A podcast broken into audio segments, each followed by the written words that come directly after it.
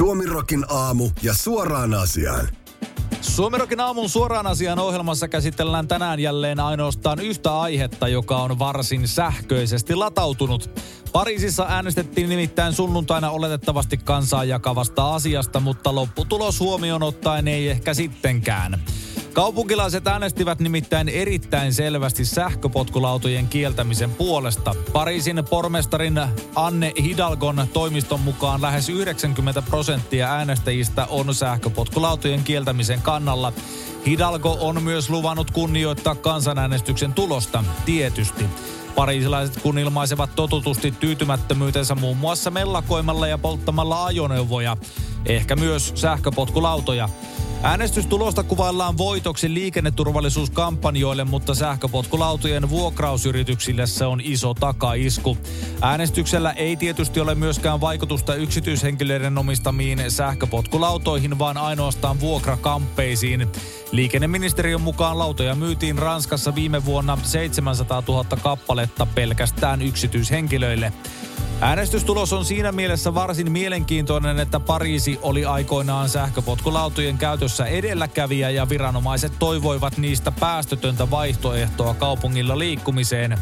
Nyt Pariisista sitten tuleekin ainoa eurooppalainen suurkaupunki, joka kieltää ne, ainakin toistaiseksi. Eli ilmeisesti homma ei sitten toiminutkaan. Olivatko tuotteet paskoja vaiko käyttäjät? Siitä voidaan olla tietysti kahta mieltä. Aiemminhan muun muassa Kanadan Montreal on kieltänyt sekä vuokratut että yksityiskäytössä olevat sähköpotkulaudat. Kööpenhamina taas kielsi vuokralaudat vuonna 2020, mutta ne tuotiin takaisin vuotta myöhemmin aiempaa tiukemmin säännöin.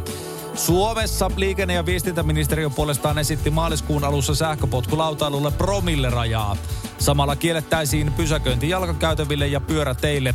Esitetyt lain muutokset olisi mahdollista saada voimaan ensi vuoden kesäksi.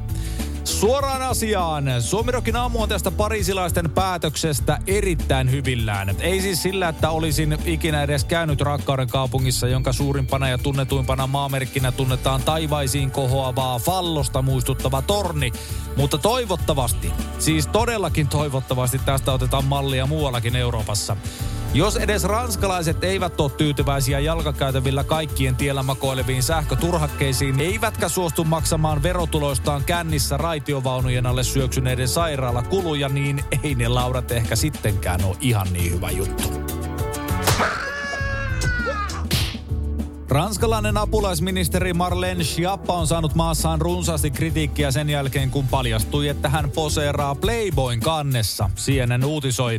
Suomessa asiasta kertoo Ilta-lehti. Ja niille, jotka kuvittelevat, että Schiappa olisi Playboyn kannessa ihan ilkosillaan, niin vähän jäitä pöksyihin, sillä hän oli siis pukeutunut kannessa valkoiseen mekkoon ja puhuu 12-sivuisessa haastattelussa naisten ja seksuaali- ja sukupuolivähemmistöjen oikeuksista. Hallituksessa vuodesta 2017 mukana ollut Chiappa tunnetaan feministinä ja hän toimi aikoinaan Ranskan ensimmäisenä tasa-arvoministerinä.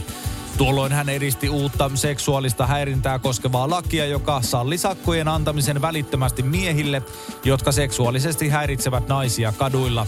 Eli hyviksestä on nyt kuitenkin kyse. Ranskan pääministeri Elisabeth Borne veti Iltalehden mukaan asiasta kuultuaan alaisensa sivuun ja sanoi, että Chiappan kansi Playboyssa ei ollut sopiva etenkään tällaisena aikana. Ranskassa on protestoitu kiisteltyä eläkeuudistusta. En sitten tiedä, että miten tämä eläkeuudistus ja Playboyn kannessa poseeraaminen liittyy toisiinsa, mutta no, Ranska. Jopa vihreiden Sandrine Rousseau, joka on myös ajanut naisten oikeuksia, kritisoi Chiappan haastattelun ajankohtaa Sky Newsin käännöksen mukaan. Naisten kehoja pitäisi pystyä näyttämään missä tahansa. Minulla ei ole sen suhteen ongelmaa, mutta on sosiaalinen konteksti, Russo sanoi, viitaten juurikin viime aikojen mielenosoituksiin. Siapa vastasi kritiikkiin Twitterissä sanoen, että puolustaa naisten oikeuksia tehdä kehoillaan mitä haluavat kaikkialla ja koko ajan. Ranskassa naiset ovat vapaita riippumatta siitä, ärsyttääkö se taantumuksellisia tai tekopyhiä. Suoraan asiaan. Hyvä siappa, just näin. Omista periaatteista pitää pitää kiinni, ihan sinne loppuun asti. Sitä tässä ihmettelee, että miksi omatkin sitten on alkaneet kritisoimaan tyyppiä, joka ajaa heidänkin asiaansa. Ehkä se on sitten se Playboyn historia, joka tässä hiertää. Ei kai siinä nykyään toki edes ole mitään tissikuvia tai muuta, vaan ainoastaan niitä mielenkiintoisia artikkeleita, joiden takia niitä ennenkin tietysti luettiin. Mutta tässä huomaa eron Suomen ja maailman välillä. Suomessa revittiin valtavaa ressiä, kun pääministeri Marin poseerasi Trendilehden kannessa. Niin Ranskassa sitten apulaisministeri syöksyy suoraan Playboyihin. Mittasuhteet, niillä on eroja.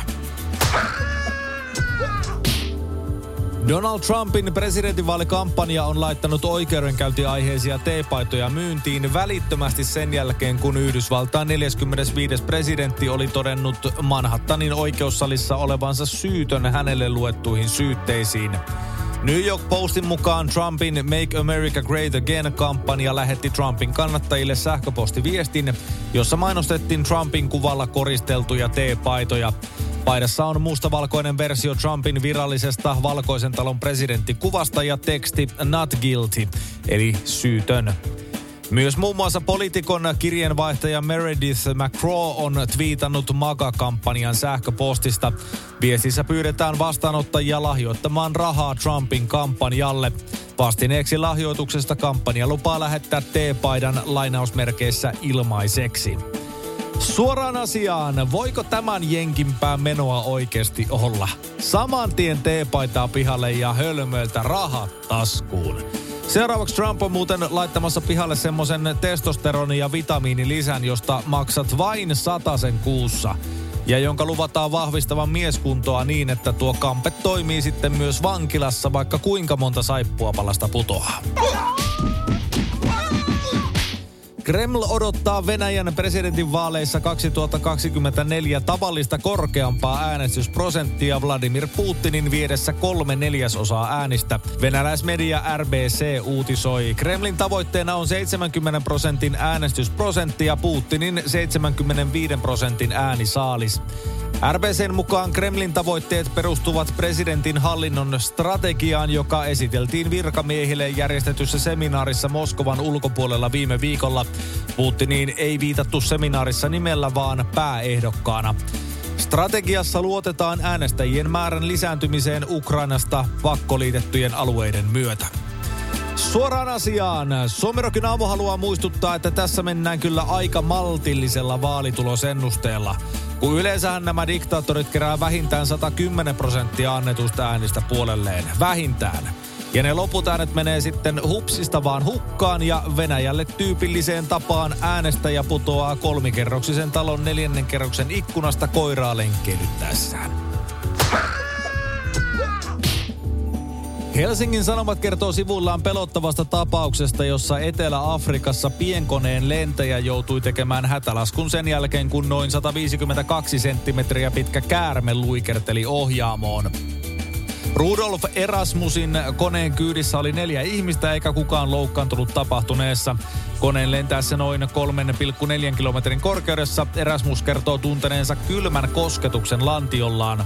Ensin hän ajatteli, että hänen vesipullonsa olisi alkanut vuotaa, mutta katsoessaan alas hän huomasi myrkyllisen käärmeen katoavan penkin alle. Kärme oli Erasmuksen epäilyjen mukaan viherkoobra, joka on yksi Afrikan vaarallisimmista koobrista. Laji on kuitenkin yleensä rauhallinen ja käy ihmisen kimppuun vain, jos se kokee olonsa uhatuksi. Lopulta Erasmus sai laskeuduttua hallitusti ja poistettua asiakkaat lentokoneesta ilman ongelmia. Suoraan asiaan. Suomirokin aamusaamien tietojen mukaan vastaavien sattumusten estämiseksi Etelä-Afrikan lentoturvallisuusviranomaiset ovat valkanneet asiantuntijan hoitamaan käärmeturvallisuuteen liittyviä asioita. Tietojemme mukaan Samuel L. Jackson aloittaa pestissä välittömästi. Iltasanomat kertoo verkkosivullaan erikoisesta tapauksesta, jossa VRn veturin rikkouduttua järvenpäässä matkustajille alettiin junan kuulutuslaitteesta soittamaan rentoutumisharjoituksia. Se kuulosti joltain mindfulness-harjoitukselta, jossa sanotaan, ettei kenenkään kannata uhriutua ja ainoa mihin voi vaikuttaa on oma suhtautuminen asioihin, Iltasanomien lukija kertoo. VRn viestinnän mukaan heillä ei ole mitään tietoa tällaisesta kuulutuksesta. Yhtiön viestintäpäällikkö Mira Linnamaa miettii, onko kyseessä väärinkäsitys vai voiko kuulutus olla jonkun vaunussa olevan asiakkaan laitteelta. Joka tapauksessa meillä ei ole sellaista toimintamallia, että myöhästymistilanteessa laitettaisiin kuulumaan mindfulness-harjoitus. Sinänsä hauska idea. Suoraan asiaan. Suomirokin aamusaamien tietojen mukaan VR onkin tarttunut tähän ideaan toden teolla ja lisännyt tekoälyn ohjaaman mindfulness-ohjaajan mukaan kaikkiin järjestelmiinsä. Jatkossa esimerkiksi lipun myynnin pettäessä ohjaajan rauhallinen ääni kertoo, että ei kannata uhriutua. Että tämä on nyt asia, johon kukaan ei voi vaikuttaa. Uudesta järjestelmästä odotetaan huippumenestystä. Ja jos siitä ei semmoista tuu, niin ei kannata uhriutua. Tämä on nyt asia, johon kukaan ei voi vaikuttaa. Suomi rokin aamuja keskelle köljä. Ja ehkä vähän siihen siivuunkin pikkasen.